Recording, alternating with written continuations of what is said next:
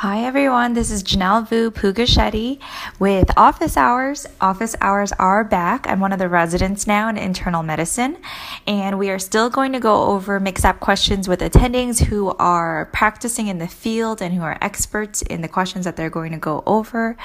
Um, so this week we are doing some pulmonary questions from the student section of MKSAP 5. Um, so listen up. I hope you learned something because I know I did. Okay, so today I have Dr. Schiavo here with me. He's one of our favorite attendings to work with on MICU. Um, I did a quick Google search of you. It looks like you were almost a Davis lifer, but you left for a little bit for med school mm-hmm. to go to Drexel. Mm-hmm. And then you did your residency and fellowship in pulmonary critical care and sleep medicine here at Davis. That's right. Um, and then I looked at your email signature to see what special titles you hold. And you are an assistant professor of medicine mm-hmm. um, and you're the director of the IM research track with the residents, mm-hmm. um, and you work in the division of PCCM, which we've talked about. That's right. Okay, great. All right. Um, we're going to do some pulmonary questions today. So the first question is item one of MKSAP 5 for medical students. This is a 60 year old man who is being evaluated for progressive exertional dyspnea. For the past year, he's been unable to walk three blocks without stopping twice because of shortness of breath. He's had a daily cough productive of a small amount of white sputum, and he's smoked one pack per day since the age of 20. On physical exam, he's comfortable at rest, vital signs are normal, oxygen saturation with pulse oximetry is 90% on ambient air. Estimated central venous pressure is normal and no murmurs or extra cardiac sounds are heard.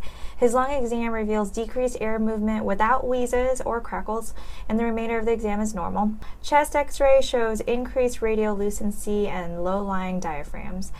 So they did do pulmonary function studies following administration of a bronchodilator, and the FEV1 was 65% of predicted. FVC was 75 predicted to get to a ratio of FEV1 over FVC of 0.6. The total lung capacity was 105% of predicted, and the DLCO, or diffusing capacity of lung for carbon dioxide, was 44% of predicted. So, Dr. Schiavo, the question is which of the following is the most likely diagnosis?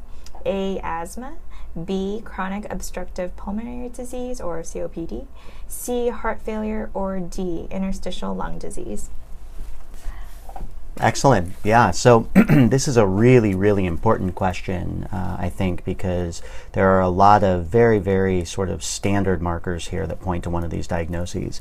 Uh, in real life, um, oftentimes presentations are never this clear, yeah. and oftentimes we think of mixed uh, diseases. But in this one, there are a couple features here that, that will point us to uh, the right direction. So, first of all, looking at this patient's age, he's 60 years old, and oftentimes there are a couple things that we think of that tend to go with older age, and that tends to be chronic obstructive pulmonary disease, heart failure, and interstitial lung disease. Asthma certainly can, but typically, and especially for a board style question, asthma is generally going to be in a younger person. Next is there's a significant smoking history here. And when we think of smoking history, especially over 10 to 15 years, we tend to think of things like COPD or interstitial lung disease. Now, of course, we know a smoking history can definitely lead to heart failure in, in many different ways. But this guy has a 40 pack year smoking history, so right away I'm, I'm looking at B and I'm looking at D. Those mm-hmm. tend to be probably more likely mm-hmm. just based on that. The physical examination is important. One, we have decreased air movement and we have an absence of wheezing. Now, in very severe, severe asthma, an absence of wheezing is an ominous sign, but almost always we uh, asthma will go with wheezing. There'll okay. be wheezing. So the absence of wheezing usually think, makes us think it's not asthma. And frankly, of of the choices here that um, go with decreased air movement, really COPD is sort of the only one that you would kind of think of okay. that goes with decreased air movement. And then the deal is kind of sealed with both the chest x ray and the pulmonary function test. So mm-hmm. the chest x ray shows increased radiolucency, and that usually is indicative in large part of air trapping, mm-hmm. and meaning uh, difficulty getting air out, and low lying diaphragms, which means that if there's such significant air trapping, meaning chronic air trapping, then we would usually think that it starts to change the morphology of the diaphragms and you're going to see flattening of the diaphragms. Mm-hmm. A lateral film would really help you there mm-hmm. to, to sort of see that. Finally, the, the spirometry is really important. We see that the FEV1 is reduced, which can be in uh, a number of, of, obstructive lung disease, including asthma, COPD, and sometimes can be seen in interstitial lung disease. But that ratio of FEV1 to FVC is significantly re- reduced. And anytime you see that less than 70% or mm-hmm. less than 0.7, that's diagnostic of COPD.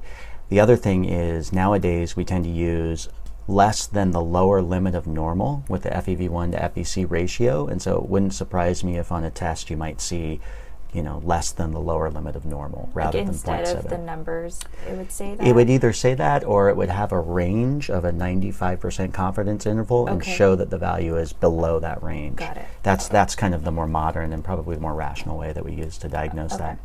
And then last, you see a reduced diffusion capacity, which certainly can go along with COPD, can go along with interstitial lung disease, and go along with heart failure, mm-hmm. tends not to go along with asthma. Okay. Um, but the clinical features of his age, his smoking history, the physical exam with decreased air movement, the chest film, and the spirometry showing obstruction, that all points to B, COPD. Okay, great.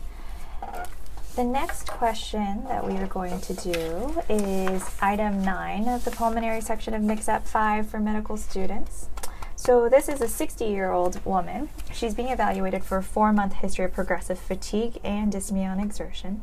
She does not smoke cigarettes and denies chest pain, palpitations, dizziness, or syncope. She has a 12 year history of limited cutaneous systemic sclerosis. A screening cardiopulmonary evaluation three years ago was normal.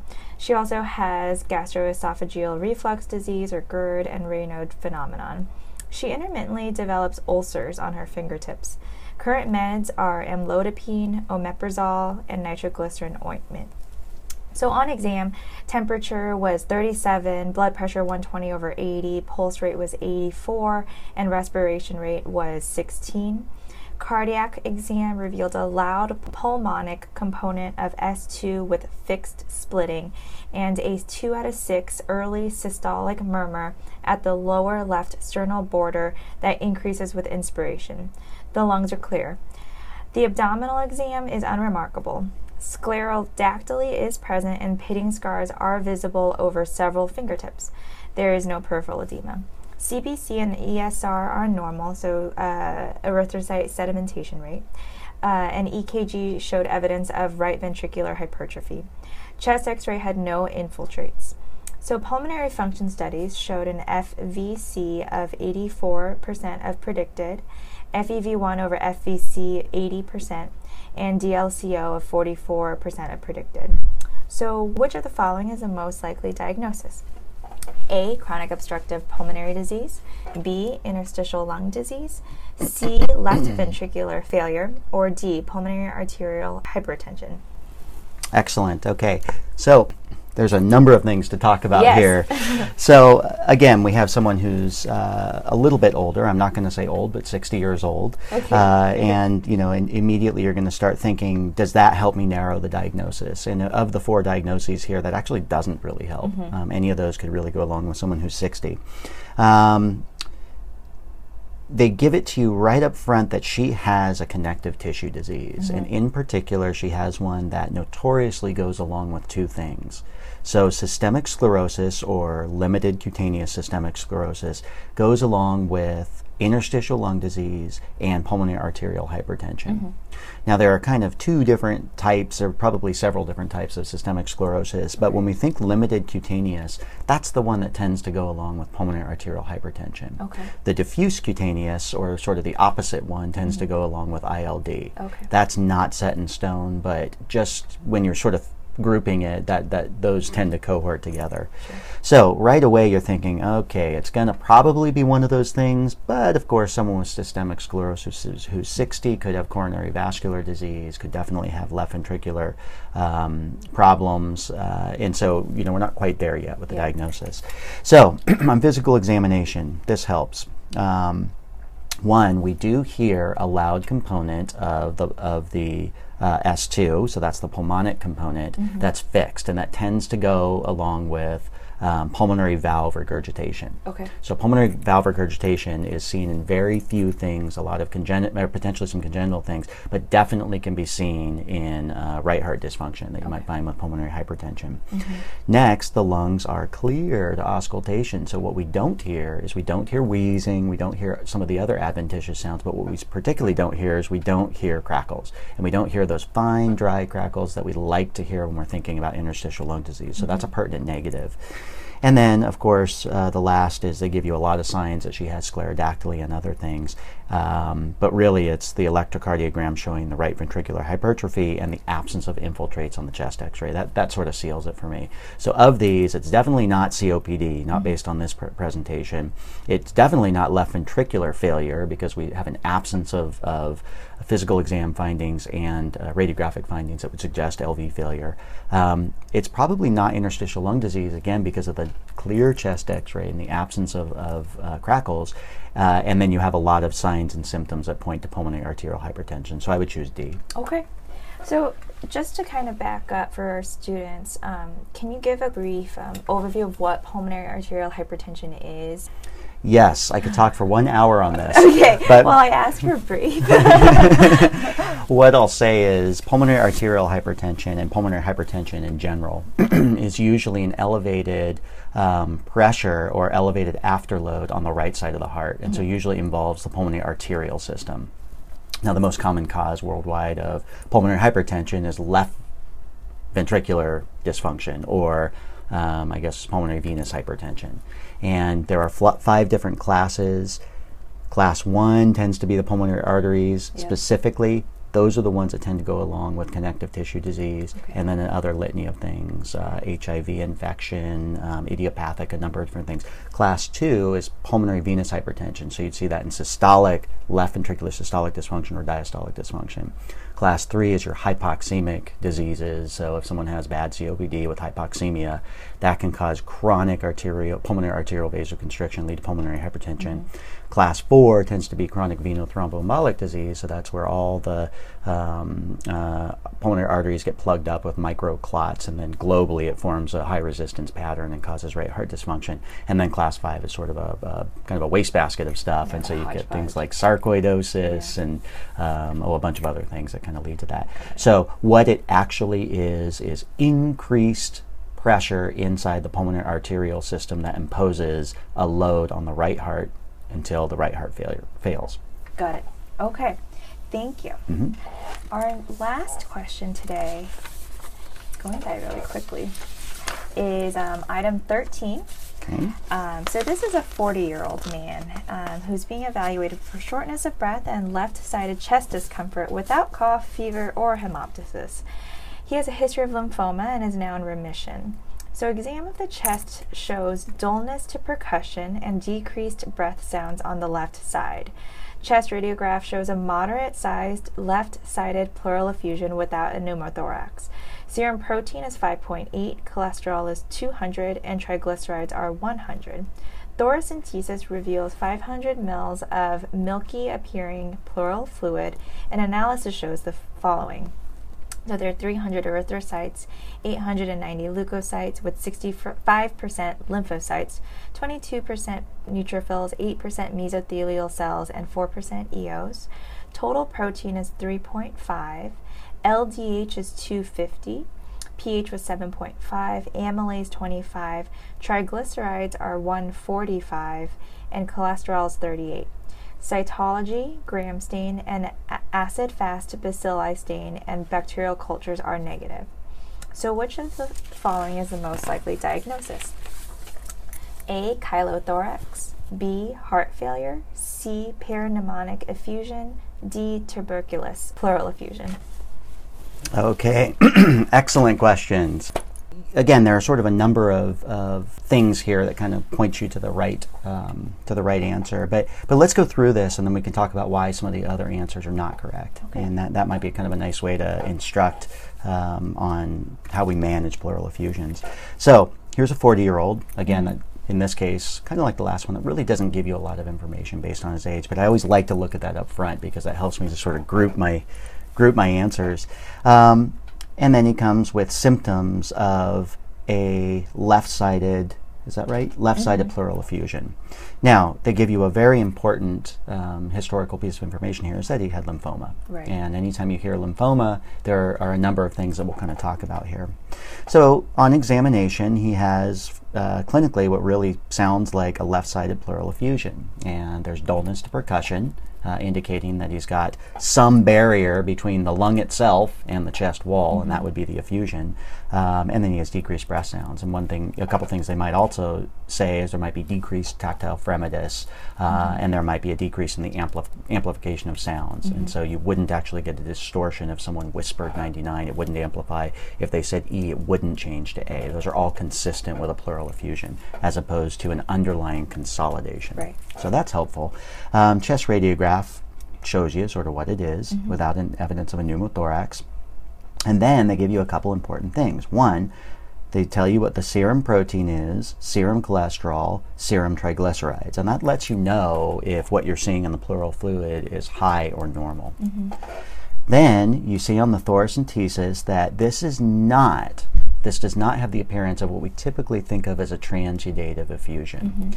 Now, separating this into a transudative versus an exudative is going to be really important. And you can't always do it based on the way it looks, but oftentimes exudative pleural effusions will not look clear or clear or kind of yellowish, uh, and they may be a little bit cloudy or they may have a different uh, kind of color. So just based on this, before we even get into what are the actual diagnostic criteria of transudate versus exudate, this is milky, milky appearing. Right. That's not normal, and that's almost never associated with a, with a transudative effusion. Now we get into the analysis. So cell count's kind of important, and cell count's particularly important when we're thinking is this parapneumonic or tuberculous. Those, that, that, that, that- that's where those really sort of shine. So what do we see? We see 65% lymphocytes, 22% neutrophils, 8% mesos, and 4 eos. The things that are really important here are are there a predominance of neutrophils? There are some here, but this is not predominantly neutrophilic. And so it's probably less likely a parapneumonic effusion. It is certainly not going to be uh, an infected pleural space with a bacterial infection. You'd expect to see a high number of neutrophils. Number two, there are actually a fair amount of lymphocytes here, Yeah. 65%. And things that tend to go with a lymphocytosis are a tuberculous pleural effusion. If there's a viral infection, that might have it too, rheumatologic ones, and very rarely a parapneumonic effusion. But the one that we really worry about with the, with the lymphocytosis, we worry about that tuberculous pleural mm-hmm. effusion. And then there are some eosinophils, but frankly, those are too low for us to really worry about. Okay. Really high eosinophils would suggest, oh, is there a helminthic infection? Is there blood? Is there air? They told you there was no air on the on the chest X-ray. Mm-hmm. Those are things that will tend to go with a with a eosinophil. How high does the percentage of eosinophils have to be before you start thinking about those? Well, you know, it it sort of depends. Usually, if it's above twenty percent, Okay. then we start to worry about it. Then we start to think about it. If it's above twenty percent, but you see a ton of red cells in there, then that may kind of alter the number you see a little bit. So. Um, if it's just a pure 20% by itself without a lot of red cells, then you really start to think about some of the eosinophilic processes. Got it. Okay. Um, what else do we see? We see an LDH that's elevated, and then we see triglycerides are 145, and total serum uh, and triglycerides in the serum are 100. Yeah. Uh oh. now there are very few things that do that, and then of all the different things here, a tuberculous pleural effusion won't do that. Heart failure is transudative and should never do that. Mm-hmm. Uh, parapneumonic effusion shouldn't do that. You mm-hmm. can see elevated cholesterol in a parapneumonic effusion, but rarely are you going to see high triglycerides. And then mm-hmm. chylothorax would definitely do that. Okay. So that kind of narrows it down there. And then, of course, you have to do the compulsory cytology, gram stain, and then bacterial culture just to see acid fast bacilli kind of interesting right? Yeah. because if you do an afb stain this could still be a tuberculous pleural effusion but you may not actually see acid fast organisms in the pleural fluid. Mm. They may be kind of hanging out on the pleural surface. Hmm. And so the only way to really diagnose that if you really think it's a lymphocytic process with no other clear obvious you know, pre- uh, um, etiology, Yeah. and maybe you have a history of someone who's from an endemic area with TB or something, you would never stop at just the AFB stain and culture. Mm-hmm. Okay. You would do a pleural biopsy and Got look. it. The only time that you're going to see acid fast uh, bacilli in the pleural fluid Mm-hmm. is if it's a tuberculous empyema, which means that there's been a big cavity of tuberculosis that's ruptured into the pleural space and it just spilled a ton of organisms in there. Those are not that common. So, anyway, just a little note about that. Sure. So, based on all the information here, I look back at his history and I say, okay, he has a history of lymphoma. When you think about what tracks with a chylothorax or a disruption of the thoracic duct, mm-hmm. a history of lymphoma is up there. It's one of the one of the leading causes of it. Mm-hmm. Some of them are idiopathic. Uh, some of them are certainly due to if someone had an abdominal surgery or they had an esophageal surgery and they may have disrupted the thoracic duct. That can lead to it. Um, but but you know, in the absence of all that, lymphoma is number one, two, and three. Okay. got it.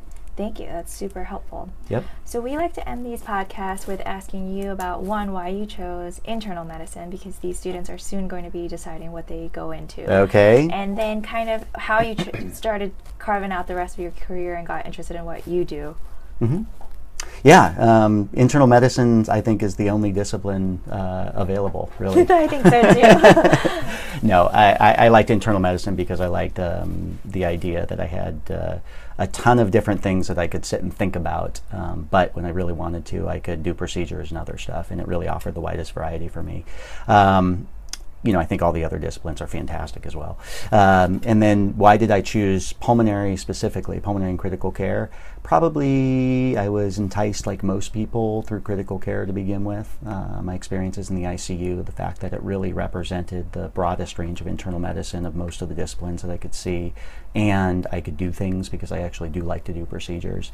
Um, once I started to learn about pulmonary physiology, I sort of became hooked on that. Uh, and then why COPD? There's a number of reasons. I think uh, intellectually it's important and interesting. I think it's um, a disorder and disease that is undertreated and under-recognized, and I think there's a real opportunity for people to think about it and try to do good things with it. Um, I myself am, am working on building a center for COPD here. I think that um, obstructive airways disease in general is super interesting. I think the biology is interesting, and we just happen to have a really strong biology pro airway biology program here that um, has some phenomenal people that I get to work with. So I could go on. But okay. that sounds so exciting. All right. Well, thank you for being here with us today. We learned a lot. Yay, that's a wrap. Um, so let me know if you find this helpful. Find me in person. I love when people come up and tell me they recognize my voice from the podcast. That is incredibly flattering. but um, you can also find me on the UC Davis email or find me on Instagram. I'm always looking to become Insta famous. um, but just let me know if you find this helpful. If you prefer for it to be 10 minute segments with just one question, or if you like it to be a little longer with the three questions, or if you have any suggestions about attendings that you want me to work with, or if, if you have any ideas for a name for the podcast, like office hours with JVP MD. Those are my initials. Or um, I don't really have any other names for a podcast stuck in the back of my head. So let me know. Um, we're always looking for ways to improve. You can talk to Dr. Aronowitz um, because he's a big proponent of this podcast. Okay, thank you so much. Bye.